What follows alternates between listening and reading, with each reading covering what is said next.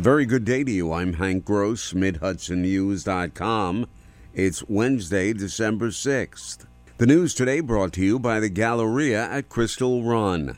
Assemblyman Brian Maher of Walden is urging Governor Hochul to sign a bill that would require state regulated health insurance plans, including Medicaid, to cover biomarker testing when supported by medical and scientific evidence. Biomarker testing can determine the best treatment for cancer and other life threatening conditions, says Maher.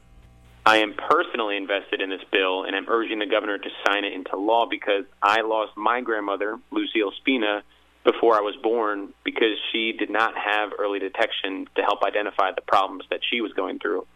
However, my Aunt Rosa uh, is a cancer survivor, and my aunt is alive today and many others because they benefited from early detection and it helped save their lives. So we are hoping that by passing this law and signing it into law, we can help others like we were able to help my aunt. The American Cancer Society, the New York NAACP, and the ALS Association and dozens of other groups have expressed support for the legislation. The Hudson Valley's 105th Airlift Wing will mark 75 years of New York Air National Guard operations on Friday. The 105th Airlift Wing, which currently flies nine C 17 Globemaster III transports from Stewart Air National Guard Base in Newburgh, traces its history back to the 137th Fighter Squadron, which flew F 47 propeller driven fighters in 1948. The wing has over 1,000 airmen assigned who conduct federal missions and respond to New York State emergencies ranging from snowstorms to COVID-19 pandemic to the current mission to support New York City as it deals with thousands of migrants. The Economic Development Committee of the Ulster County Legislature yesterday took no action on an agreement with the U.S. Environmental Protection Agency to cap the old Hertel landfill site in Plattekill. A resolution that would have allowed that to move forward was pulled from the agenda after the county executive's office asked for more time to finalize the agreement. The old Hertel landfill, declared a Superfund site, was an 80 acre location used as a landfill since 1963 and contained hazardous chemicals. The county and the EPA are expected to eventually sign an agreement to remediate the hazardous conditions and cap the facility. More news right after this. Find over 100 retailers allowing you to spend hours shopping safely at the Galleria at Crystal Run.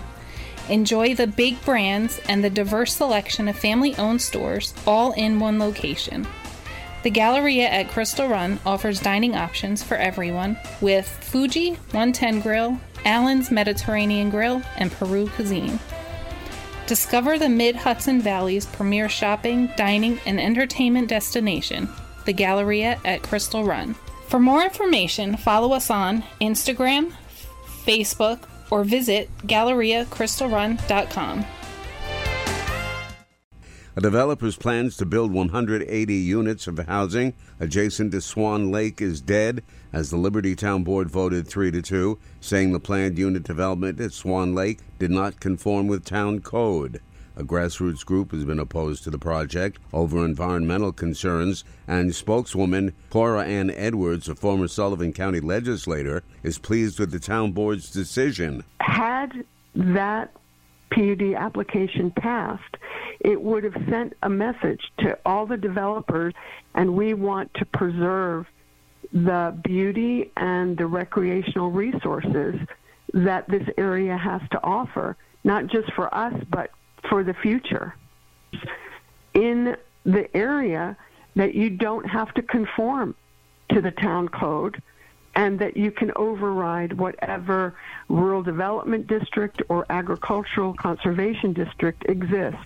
Following the vote on Monday night, Supervisor Frank DeMayo proposed a three month moratorium on any proposed plan unit developments.